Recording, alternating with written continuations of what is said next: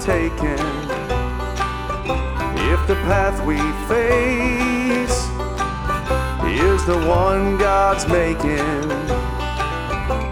when He says go, we won't be alone. Let's take a leap of faith. Welcome to the Tales of Zeke and Elliot, Parables Worth Pondering. I'm Leah. Today's story is a little different from our usual tales. Ever heard the phrase, everybody has a story to tell? It's true. We all have life stories, and sometimes they're wonderful, and other times, not so much. Mixed in with our splendid memories, we sometimes have moments of ugliness. We want to share a story with you that, although fictional and is told through the eyes of animals, is reality for some of us. It starts off sad, but it has the happiest ending ever. And you know what?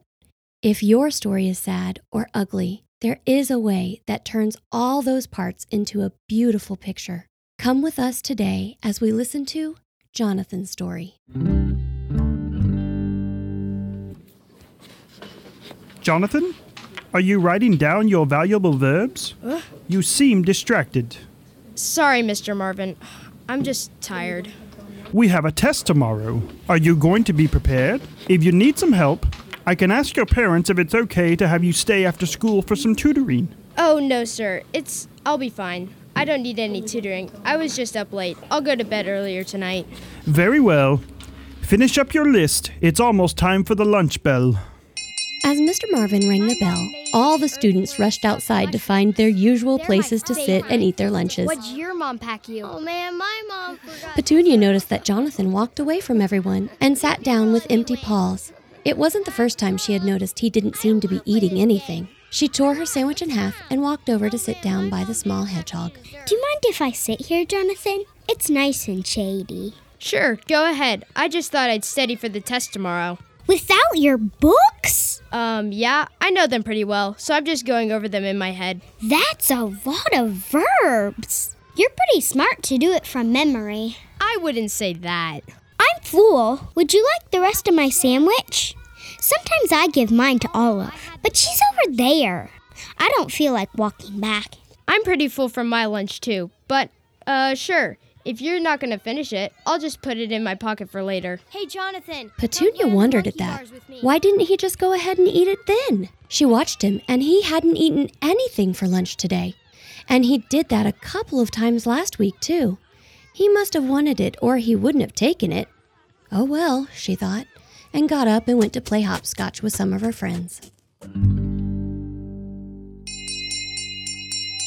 Class dismissed. See you all tomorrow as we tunnel for knowledge. Oh dear. Jonathan, wake up. You fell asleep in class again. I'm. I'm sorry, Mr. Marvin. Now you get home and get some rest. I haven't seen your parents around in a while, and I may need to speak with them. Please, sir, that won't be necessary. They're much too busy to contact right now. On his walk home, the young hedgehog could smell the sandwich in his pocket. He was hungry but didn't touch it. He saw a little patch of dandelions ahead and stopped to grab some. They'd make a nice side salad for dinner. I bet mom would like a good salad. Even better if she knows I picked them myself. The house seemed oddly quiet as Jonathan approached the porch. Usually he could hear his siblings fussing inside when he arrived home, but everything was still.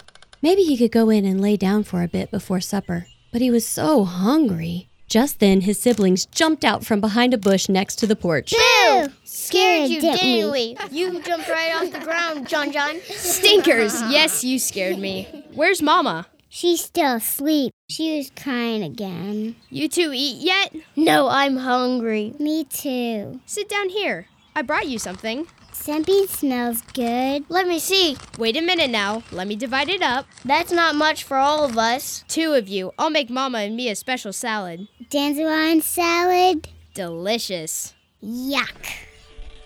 Jonathan went inside to check on his mama. She was just where the little one said she would be, curled up in a ball, tightly clinging to the covers. There was that strange smell again filling the room, and he saw Mama's special container on the floor next to the bed. He didn't know what that stuff was, but it reeked, and Mama would fall asleep right after she drank it. Jonathan wasn't sure what was worse when Papa was home and things were noisy and crashing, or when Mama was crying all the time and quiet. He was imagining what life might be like for other kids with sack lunches and a mama who cleaned them up before they headed out to school. His reverie was interrupted by the sound of his siblings talking to someone in the yard. He rushed outside to see who it was. Are you John John's teacher? We're behind that bush over there. We jumped out and scared him. I bet you did scare him jumping out of the bushes like that. You should have seen his face, Mr. Marvin. His eyes were big as acorns. Don't exaggerate, Minnie. They weren't that big. Uh huh. I was out front, so I saw him before you did. No one's eyes can be that big. Yes, we can. Can't they, Mr. Marvin? I'm sure they can indeed seem that big at the moment. Hello, Mr. Marvin. No one's at home right now if you were needing something. Mama's home, John John. No, no, she's not here right now. She's sleeping. It's okay, Jonathan. I was stopping by to bring your books you left at school. I saw the little ones playing a rousing game of Ring Around the Rosies, and I just had to join them for a moment. Jonathan, who's here? Uh, it's Mr. Marvin, Mama. I told him you weren't here because you weren't feeling well. I feel just fine, Jonathan. What tales have you been telling, Mr. Marvin? I do apologize. He's got a vivid imagination. No need to apologize. Jonathan seems like a wonderful big brother and a good helper. John John is the best brother. I'll be going now, Mrs. Hedge. Have a wonderful evening. Jonathan, I'll see you tomorrow. Bye. Jonathan, what did you say to your teacher? Nothing, Mama. I promise. He was just playing with the kids. I didn't want him to know you were sleeping, so I said you weren't home. You don't need to cover for your mother, Jonathan. That's not your job. I'm sorry, Mama. I'm getting ready to make us dinner. I'm gonna lay back down. My head is pounding. Jonathan broke the dandelion stems and blooms to make the salad look fuller.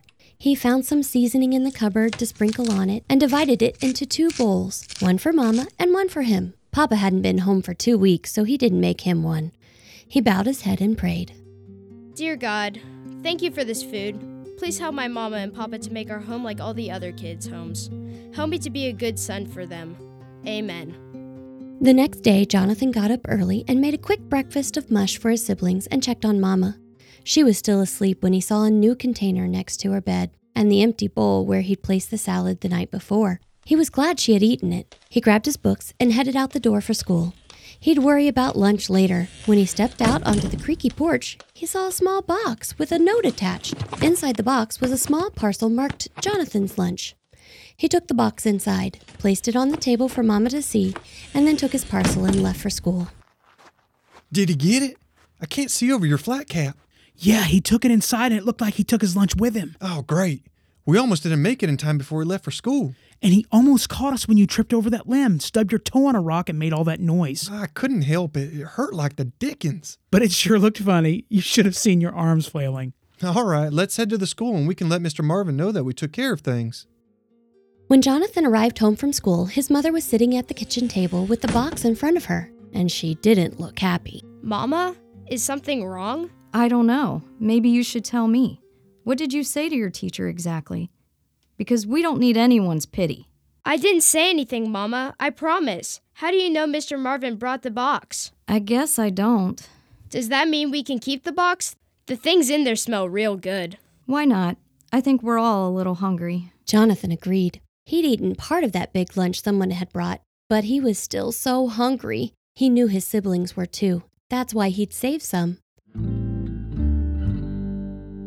That evening, Mr. Marvin met with Zeke and Elliot to talk about the food box left at the hedge house. My dear friends, I want to thank you for the food box you provided to Jonathan's family. You should have seen his face as he unwrapped his lunch. However, he did save some and wrapped it neatly to take home to his siblings. Uh, We haven't seen Mr. Hedge in a while around the pond, and we didn't see him around their house either. We weren't snooping. We just wanted to see if the food was seen and taken inside. Exactly. When we took on the pond pantry, we understood the rules no spreading any gossip or being nosy or pushy.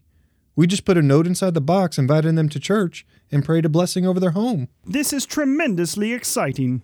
To be the hands and feet of Jesus to our fellow creatures is our highest achievement. Sure, Sure is. is. We're taking over another food box in the morning with another invite to church. And we might see if we can recruit Jonathan to our Trail Ranger troop. Carry on then, and thank you both. My students mean the world to me. Yes, As the sun was rising the next morning, the two frogs were placing another food box at the home of the hedgehog family. Just as their webbed feet touched the bottom step of the porch, they heard a noise. What are you doing? Ah, ah, what in the world? Did we scare you? Uh huh. You did. I told you to come back, Jasper. No, you didn't. I told you. Did you see us yesterday? Yep. Did you bring us food again? Yes, is that okay? Yay! Mama might not be happy about it, but we are. We're hungry. Oh, did she not like the food? She liked the food real good, but she didn't want anyone to feel pitiful for us. To pity us is what she said. Morning, John John. Shh, Minnie. We don't want to wake up Mama. Well, it's too late for that. Morning, Mrs. Hedge. We're sorry. We didn't mean to disturb you. Yeah, real sorry. We just left this box and we're headed to work. We don't need any pity. My husband will be back soon. He will? He said he was never coming back. Hush, Quiet, Minnie. Ma'am, we didn't come here to pry or show pity. We just thought y'all might need a little help right now, and Bickers Pond is family. We look out for one another, bear each other's burdens, like the Bible says. I don't know much about what the Bible says, but it is kind what you did.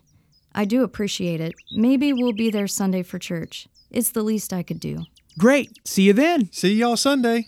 Mama, may I walk with Mr. Zeke and Mr. Elliot if they don't mind? I'm ready for school and I have my lunch. If they don't mind, it's fine with me. We don't mind at all. Not a bit. The three of them headed towards Bicker's primary in relative silence, when suddenly Jonathan stopped short and blurted out. My papa's coming back. He's going to take care of us. I don't doubt it, Jonathan. And I think he'll be real proud of how you've taken care of things. I yelled at him. I said mean things. That's why he's not here. Oh, buddy, that's not why he's gone. How do you know? I know because, well, because I had some pretty similar things happen in my life when I was barely more than a tadpole. None of what is happening is your fault. I made it through those times because I have two things What? Jesus and my pal Elliot. I think Jesus sent Elliot to me to be my friend. Jesus is the closest friend I'll ever have, but sometimes he sends me the next best thing Elliot. We can talk and hang out together. And Zeke has been the same thing to me. I pray and ask Jesus, who is my best friend, to help me, and he'll send Zeke to help me with some task or just to listen to me talk things out. I could use a best friend. I keep asking God to make me better so my papa will come back home. God hears you, Jonathan. The only way any of us can be better is to believe that Jesus is our Savior and admit our sins to Him. Ask Him to wash us clean of those sins. Then He does it and we become more like Him. As for your dad, you keep praying that he will realize he needs a best friend too. Should I do that on Sunday? Ask Jesus to be my best friend? Or we can do it right now. Really? Really. You bet. Jesus can hear us anytime, any place. Zeke, go ahead. Jonathan, why don't you pray something like this with me? Dear Jesus, I need a best friend. I know I have sinned. Would you wash me and make me clean? I know, you, gave your life for me. I want to live my life for you. Be Lord of my life. In Jesus' name, amen. I feel so happy. Is that what it feels like? Yep, sure does. Zeke and Elliot were nearly knocked off their feet when the hedgehog embraced each of them with a fierce hug. Sunday came, and the two frogs and Mr. Marvin kept turning to see if the family of four came through the door. It was almost time for service to begin when they heard a small commotion. They turned to see Mrs. Hedge leading her family in. Each one was scrubbed nice and clean with their quills all combed. When it was prayer time, they saw Mrs. Hedge leading her little crew to the front. Jonathan was beaming because he knew that Mama was about to experience what it was like to know Jesus and have him as her best friend. Jonathan, your lunch is all packed. Come and eat your breakfast. Yes, ma'am. Oh, Mama, can I take an extra sandwich with me? I'd like to share my Mama's peanut butter and jelly sandwich with Petunia, Who is Petunia? a skunk, and I think she might be my other new best friend. Thanks for listening to today's episode of the Tales of Zeke and Elliot Parables Worth Pondering.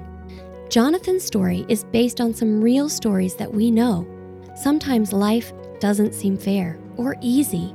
In fact, some of us have experienced some pretty tough things in our life already.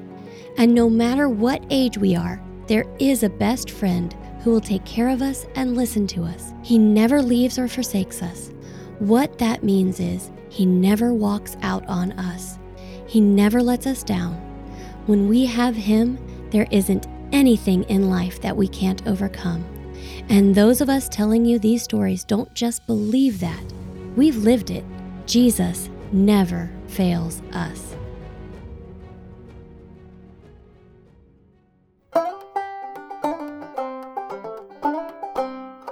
Welcome to Insightful Information with Kelly and Candy. I'm Kelly. And I'm Candy. Today's episode was more serious than our others. It sure was. Kelly, have you ever faced anything hard in your life? Yes, like Jonathan, we didn't have much, and my family situation was similar to this story. I can relate to many of the things they talked about in the story, too. Sometimes my home was loud and unhappy. How did you get through that? Like Jonathan, I asked Jesus to be my best friend and live in my heart. Me too.